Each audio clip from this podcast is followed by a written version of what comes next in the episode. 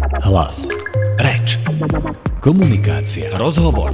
Moderovanie. Verbálny prejav. Tréma. Artikulácia. Mikrofón. Štúdio. Sebavedomie. Intonácia. Dýchanie. Tempo. Bránica. Počúvanie. Toto je reč s Petrom Magurským. Poznať ho môžete ako moderátora relácie RTVS Noc v archíve, ako advokáta zo súdnej siene, tiež zo Zvolenského divadla, zo štátnej opery, no známy vám bude asi najviac jeho hlas, keďže sa už dlho venuje dubbingu a jeho hlas znie veľmi často z rôznych filmov či seriálov. Mojím v poradí štvrtým hostom je herec a moderátor Rado Kuric. Vítaj. Ďakujem krásne za pozvanie, Peťo, a hneď v úvode chcem pochváliť krásny priestor, krásne e, mikrofóny, aj všetko toto tu, čo si si zariadil, takže teším sa, že som tu a myslím, že bude aj príjemný rozhovor preto. A ja musím poslucháčom povedať ten tvoj príchod a ten vzťah k mikrofónu, pretože chválíš, že dobré mikrofóny, ja chválim dobrý respondent. Rado prišiel a hneď mi povedal, no dobre, e, ale pop filter potrebujem na mikrofón, potom daj mi slúchadla, potrebujem si to vypočuť trošku, ako to znie. Toto žiadny host ešte nerobil. No tak neviem, akých si tu mal hostí, hej, či teda ako tak z kto našej, to tu chodí? Z, nie, z našej branže, teda či ľudia to tak ako vnímajú, že to poznajú, ale chcel by som teda, aby sme to mali príjemné, dobré, aj technicky a aby ten poslucháč, čo nás teraz počúva, mal z toho príjemný zážitok. V týchto podcastoch je našou témou reč a hlas. A aj v tom tvojom prípade platí, že spoločný menovateľ všetkého toho, čo som aj v úvode vymenoval, bolo to používanie reči a hlasu. Teda kedy v tvojom prípade teba začala živiť tá práca s rečou a hlasom, po prípade, kedy prišiel ten prvý moment, že už si dostal honorár za používanie svojej reči? Hej, no tak e, ten honorár to neviem, ale keď sme teda pri takej reči celkovo, alebo možno z takej diálky, tak možno, možno vtedy, keď ma mama prinútila, aby som chodil na spev, keď som bol teda taký menší na základnej škole ešte, pretože videla vo mne nejaký potenciál, že teda asi pekne spievam, no tak som sa prihlásil teda na základnú umeleckú školu a mal som tam obrovské šťastie, myslím si, že som e, dostal veľmi dobrú pani učiteľku, Vlastu Ciprichovú, ktorá mi dala také tie prvé základy základy takej nejakej starostlivosti o reč alebo práci s hlasom, s dýchom, proste s celým týmto aparátom, pretože... A to ešte ako dieťa? To ešte ako dieťa. Mm-hmm. A potom neskôr som si to až uvedomil na Vysokej škole muzických umení, kde teda sme už mali tie hodiny reči, aj hlasu, že mi dala dobrú školu, pretože to, čo nám hovorili už na vysokej škole, tak ja som ako keby od nej poznal. Takže mm-hmm. vravím, mal som obrovské šťastie aj na to, že ma nepokazila, že ma, že ma neviedla nejakou zlou cestou, že teda by som možno chytil nejaké maniere alebo nejaký, mm-hmm. nejaký mm, zlý spôsob proste spievania, dýchania, vyjadrovania sa. Takže ja som to potom už všetko len na tej vysokej škole ako keby zúročil. Ale ďalšia vec je, ktorú treba povedať, že keď človek sa chce takýmto niečím živiť, musíš mať možno aj nejaký ten dar, že musí to mať nejaké tie e, predanosti už od narodenia, pretože ak máš sikávky alebo, alebo proste šušleš, alebo že tak nikto ťa neosloví, aby si sa v tom ďalej rozvíjal a to božne pracoval. Pri tých tvojich začiatkoch čo možno robilo Radovi Kuricovi problémy? Prípadne s čím si musel bojovať? Je, je také niečo, cez čo si sa musel preklenúť? Možno jedna taká vec, ktorá, ktorá ma sprevádza asi aj dodnes, že e, niekedy veľmi rýchlo hovorím. Mm-hmm. Veľmi rýchlo hovorím, hovorím, hovorím. Chcem všetko nejak akože povedať naraz. No a... Máš veľa nábojov a vystrieľaš áno, áno, hneď. Áno. A potom naopak, keď je človek niekedy taký, že unavený, alebo proste, že má tej energie menej, tak zrazu aj tá reč, aj všetko to ide tak príjemne, pomaličky, dá sa to počúvať. Takže toto by som akože považoval za taký svoj handicap, že niekedy e, taký ten vnútornejší pokoj, no a, a tým pádom sa to tak ako ukludní, spomalí a má to svoju takú krásnu výpoveď. Áno, v slovenskom znení účinkovali. Uh, vieš čo, ale toto, čo hovoríš, to sa neprejaví ani tak v tom, ja neviem, dubbingu, javisku, tam, kde sú napísané texty, ale asi skôr pri tých moderovačkách, kde si mal improvizovať rečovo a tvoriť ten verbálny prejav. Tak zase moderovačky tie znesú, keď je človek akože nevravím, že rýchly, ale dynamický, hej, tak tam ešte eventuálne sa to nejak dá.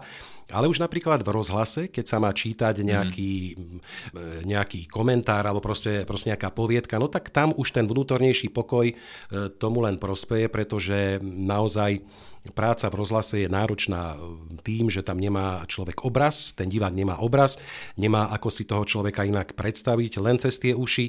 A čo mu ten Čiže človek... vlastne tak ako tento podcast? Áno, tak ako tento podcast. A čo mu my do tých uší nahráme, ako to nahráme a prečo to nahráme, tak e, potom si to aj vypočuje. My sme tam už spomenuli viacej tých odvetví, že dubbing, moderovanie, televízia, rozhlas. E, akú postupnosť to malo v tom tvojom prípade?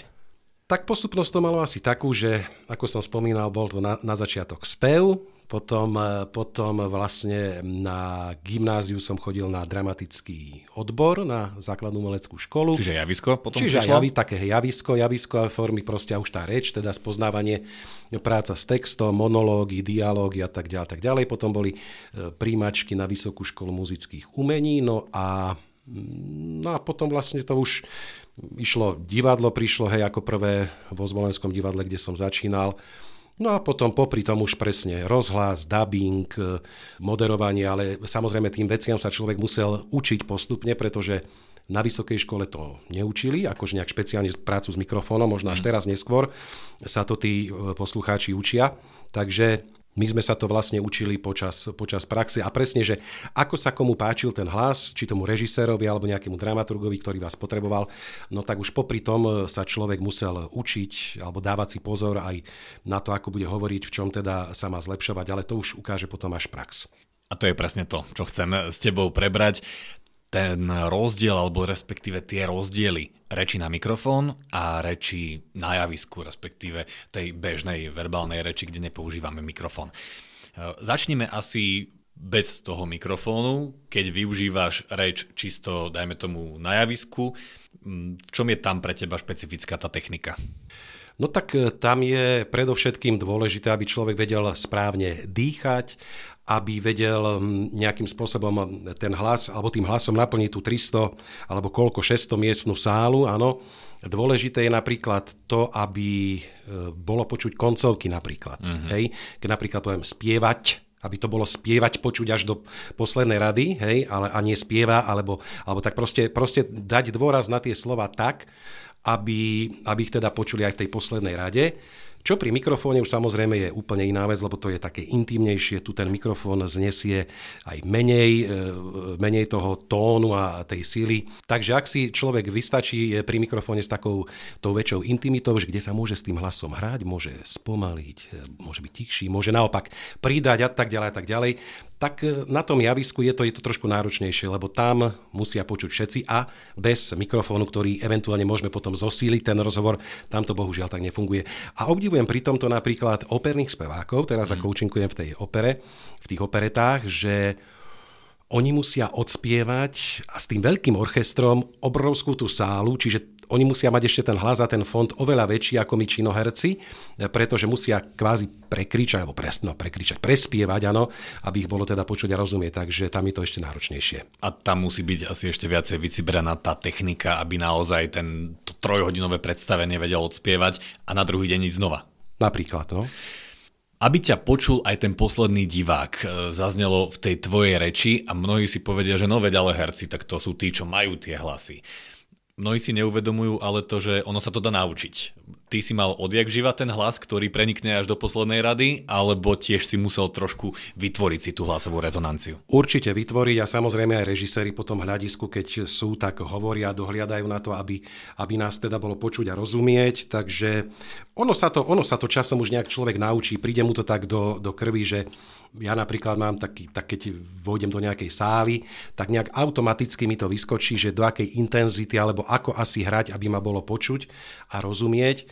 Vyskúšaš a, si vždy akustiku? No tak áno, trošičku áno, keď tam prídem, lebo e, každá tá sála je iná a ty musíš obsiahnuť tým svojim hlasom, takže človek, keď vojde do tej, do tej sály, tak si to nejak tak pozrie, prispôsobí, porozpráva si nejaké tie texty, no a, a potom už hráme. Od javiska ideme teraz k tomu mikrofónu.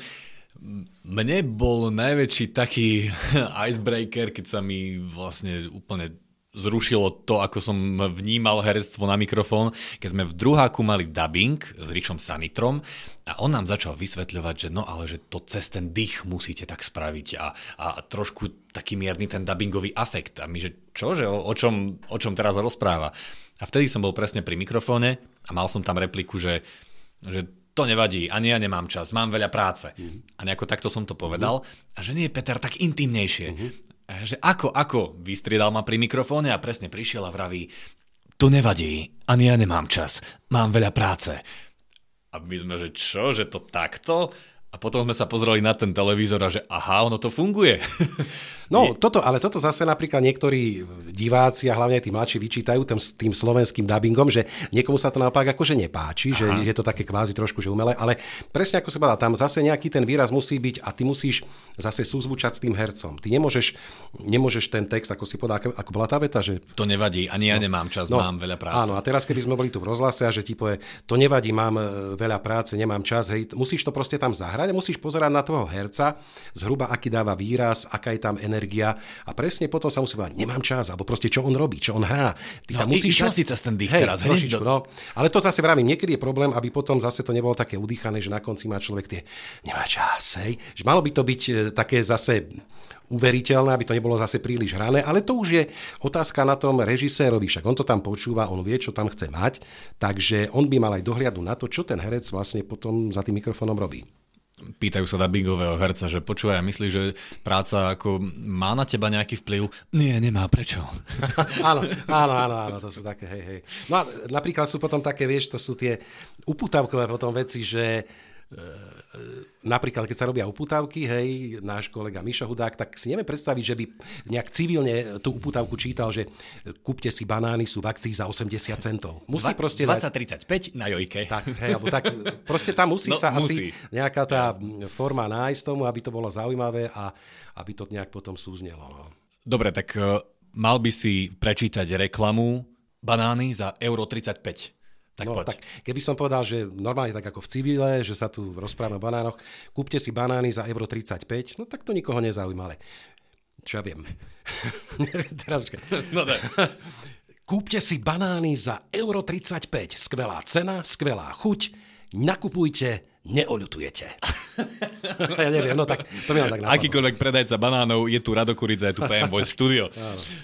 Myslíš, že toto sa dá naučiť? Lebo mne veľa ľudí tak nejako povie, že no ja by som tiež chcel nahovárať tie reklamy, ale ono to nie je tak, že zo dňa na deň. Podľa mňa toto je remeslo, do ktorého sa tiež treba nejako prepracovať.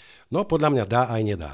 Aha. Ja si myslím, že dá aj nedá, pretože Musíš mať predpoklady, musíš sa presne to nejak naučiť, tá farba hlasu musí byť pre nich zaujímavá a preto sa zase robí aj tá databáza tých hlasov, ako to myslím robíš aj ty, že každý ten hlas, každá tá farba, tón, zafarbenie na niečo iné a už ten klient si potom vyberie, či chce mať e, reklamu na banány takýmto hlasom, alebo reklamu na papriku iným hlasom, alebo ja neviem, na nejaký časopis.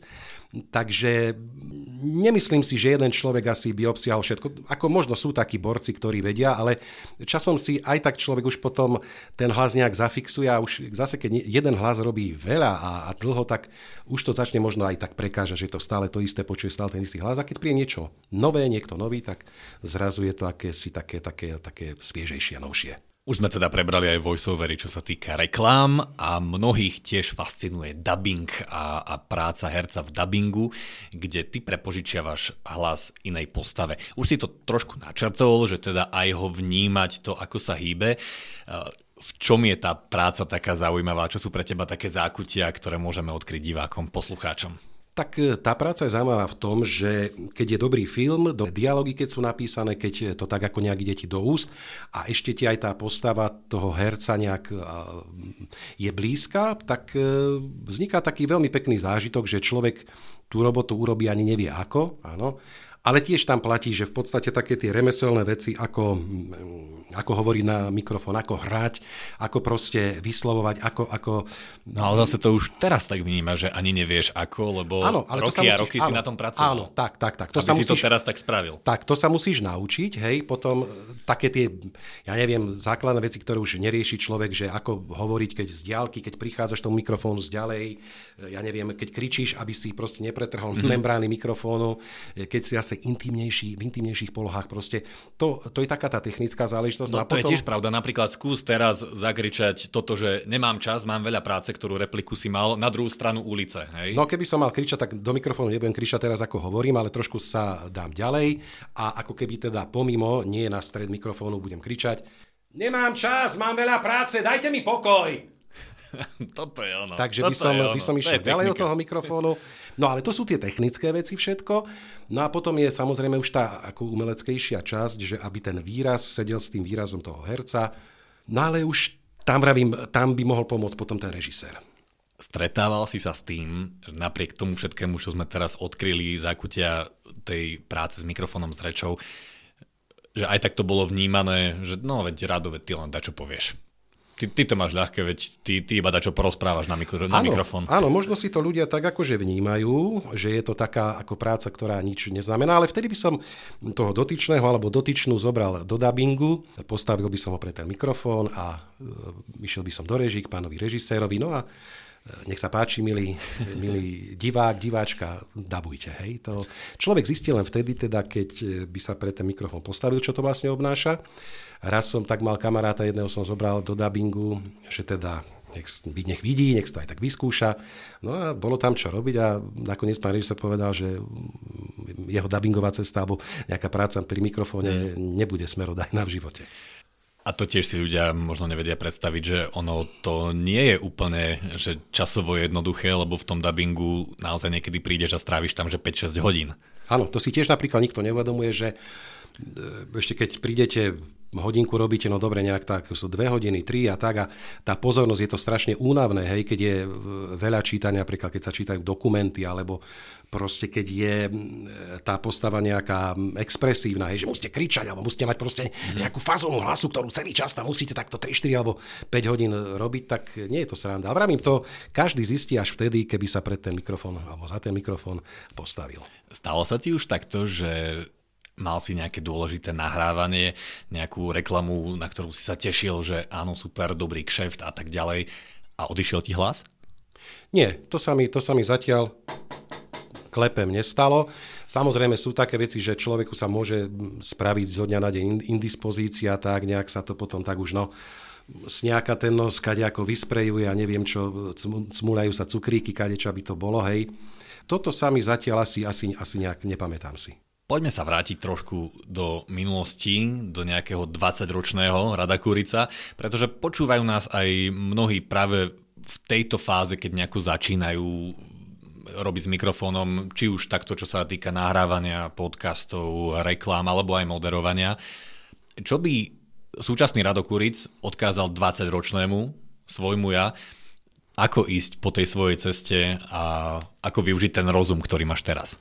No tak mal by pre všetkým vedieť, čo chce robiť, čomu sa chce konkrétne venovať, s tým, či to je moderovanie, či to je práca v rozhlase a tak ďalej, a tak ďalej. A mal by predovšetkým si u niekoho tak overiť, či na to má, či tie jeho predpoklady telesné, hej, hovorové e, proste sú, lebo ak niekto, ja neviem, račkuje alebo sikavkuje, ale, alebo má nejaký pripišťaný hlas a chce robiť nejaké veľké veci a si neprizná to sám pred sebou, no tak je to potom tragédia, hej, ako môže aj sa niekde ponúkať e, a tak, ale nikde sa nedostane. Čiže mohol by si to akože niekde tak ako overiť s nejakým profesionálom, ktorý, ho, ktorý už keď sa pozrie na neho a keď mu niečo povie alebo si ho vypočuje nahrá, tak mu bude vedieť povedať, toto sa dá zmeniť, na tomto môžeš popracovať a skúsme to o pol roka, čo nám to spraví a tak.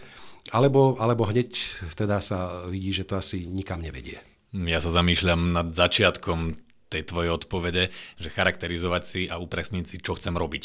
Či, či moderovať, či toto. No ja sám to úplne podľa mňa nemám tak nejako eh, nasmerované, lebo jasné, viem, že ten hlas a to slovo je môjim pracovným nástrojom, ale využívam ho na rôznych frontoch. Že no to... tak áno, ale zase ty máš už aj za sebou určité skúsenosti, máš školu, ten hlas akože je použiteľný, čiže ty to nemáš až také ťažké. Ty si môžeš teraz v priebehu tej praxe a tými vecami, ktoré budeš robiť, sám na to prídeš, čo je pre teba priorita, hej, čo je druhoradé, e, čo je zárobkovo viac prinášajúce, ale to zistíš až vtedy, keď to začneš robiť, keď to budeš robiť a ono sa ti to tá cesta potom samozrejme časom až ukáže. A ono je to trošku aj tá, taká fáza roku, lebo maj až september, hej, to je obdobie moderovačiek a potom zase prichádza to obdobie či už nahovárania vecí, rečových tréningov, v mojom prípade workshopov a tak ďalej. Takže tiež nejako aj určiť si, že OK, ter- teraz dám tú pozornosť sem, lebo sa mi to viacej oplatí. Áno, ono je, ono je dobré, že si spravil napríklad aj toto štúdio, že nemusíš sa ty nikomu prosiť, hej, niekde nahrávať a skúšať si veci, že ty to urobíš sám. V podstate tu, tu si nahráš, zavoláš koho chceš, si svojim pánom, takže to je tiež dobrá vec. A presne ako vravíš, no tak niektoré veci sú naozaj sezónne a niektoré potom e, v zime je dobre takto nahrávať potom podcasty alebo nejaké reklamy alebo proste nejaké dubbingy No ale už ako si všímam, tak v podstate aj do dubbingu si viac, myslím, začal akože chodiť, e, chodiť robiť. Takže ono sa tá cesta ukáže. Je, u teba je napríklad to dobré, že, že máš takú tú výdrž, máš to nadšenie, ktoré tam je, ktoré je preto to dôležité a, a je tam tá energia ešte u teba, hej? Mm-hmm. že to mhm. není také, že už som všetko videl, všetko počul alebo čo, ale že chceš sa učiť, že to skúšaš a presne len tie skúsenosti, len tá práca, aj, aj malička, aj nejaké hlúposti, ktoré odmoderuješ, ktoré si povieš počasie, po rokoch, že to bolo, ale všetko ťa niečomu naučí. Všetko ťa niečomu naučí. Vieš čo, ja, ja to nevnímam nikdy ako, že Ježiš, to, to bola hlúposť. Práve naopak vnímam to, že aj na tom schode som musel byť, aby som bol dnes na tomto schode. Tak. Že keby som nezobral tento mini kšeftík, tak možno nemám ten ďalší lebo na niečom malom si ma niekto všimol a tak ďalej. Tak, tak, tak. Preto my sme to preberali už aj v iných podcastoch, že na začiatku naozaj treba brať všetko už len kvôli skúsenostiam a kontaktom. Áno. V tvojom prípade, keď si začal moderovať, keď už teda ideme mimo herectva, dubbingu a, a javiska, ale už ideme naozaj k moderovačkám, tiež to bolo také nové remeslo, ktoré si sa musel naučiť? No určite, veľa, veľa vecí tam bolo, ktoré sa človek musí naučiť, ako si pripraviť, ja neviem, tie veci, ako si dať pozor na mená, na mm-hmm. tituly, hej, kde vôbec človek moderuje, z miesto. Už aj to sa mi stalo párkrát, že som povedal, že som inde, ako, ako som ano. bol. Áno, ale, ale to som si neuvedomil v tom strese možno. Až mi potom povedali ľudia, alebo potom keď zhýkli, alebo čo, tak som sa opravil. Takže to sú všetko veci, ktoré ti potom tak, ako sa naučí, zostanú do krvi a už si potom pri príprave toho moderovania dávaš pozor.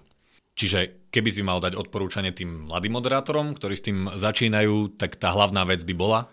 No tak hlavná vec by bola vedieť, kde som, pre koho robím, hej, ako sa volajú tí klienti, nepopliesť mená, dodržiavať, ja neviem, nejakú postupnosť e, protokolárnu, áno, hej, od toho najvyššieho po najnižšieho, koho treba predstaviť No a, a snažiť sa byť vždy tak v strehu, lebo sú veci, keď moderuješ, že ti nejaký klient, niekto je zhovorčivý, hej, ale niekto nie je zhovorčivý, z niekoho to musíš páčiť. Niekoho musíš zase naopak jo. zastaviť, zastaviť, aby už nehovoril toľko, lebo sa musíme posunúť ďalej. Keď sme robili rekord v BBFM rádiu, prepáč, tak to ti skočím, on, on bol fakt veľmi sympatický, to sme už ťahali od druhej po obede a to on prišiel v 8 ráno druhý deň a on bol tréner kondičný, a tiež držal rekord, že mal 5000 klikov alebo koľko, ja neviem, spravil. A vravíme, tak super, tak e, je ráno, ako by mal vyzerať tanier, aby tam boli tie nutričné uh-huh. hodnoty. Ja neranejkujem. Uh-huh. A ticho. a, a, a takto nejako sa to vyvíjalo. A to je to, kde sa potom ukáže tá moderátorská technika, že zachraň to. áno, áno, to práve musíš byť v strehu, pretože je už to potom len na tebe, ako to zvládneš. Ty si spomenul, že ty ešte máš tú energiu, to nadšenie. Cítiš možno z niektorých kolegov, rovesníkov, že už nemajú úplne ten taký zápal venovať sa tomu a napredovať v tej e, reči, v tom prejave? Tak niektorí už ako tými rokmi, že to človek robí, tak e, už, e, už to remeslo nejak ako máš chytené v ruke, hej. A potom už sú len také veci, že ktoré sú pre teba niekedy také zaujímavejšie ako tá bežná robota, ktorú mm. už poznáš, ktorá ťa ničím neprekvapí. No ale tí kolegovia zase, pozor, ten výkon oni odvedú 100%, hej, ono to na tom nepostrehneš, pretože ten človek to už robil, čiže No, lebo keby ho neodviedol, tak už potom na druhý krát nikto nezavolá. No jasné, a budoval roky to, že jednoducho ten obraz teraz vie takto namaľovať a s menším úsilím, no, ako, no. ako to maľoval niekedy.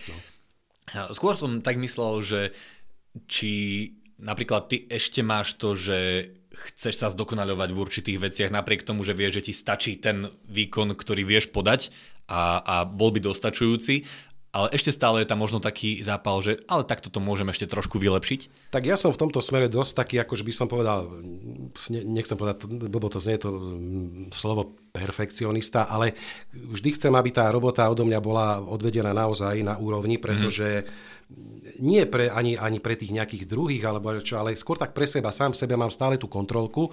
Že... No je to tvoja vizitka nielen pred nimi, tak, ale aj pred tebou. Tak, že je to presne, presne si tak povedal, že je to skôr tá moja taká niekedy až prílišná zodpovednosť, niekedy mohla byť trošku aj menšia.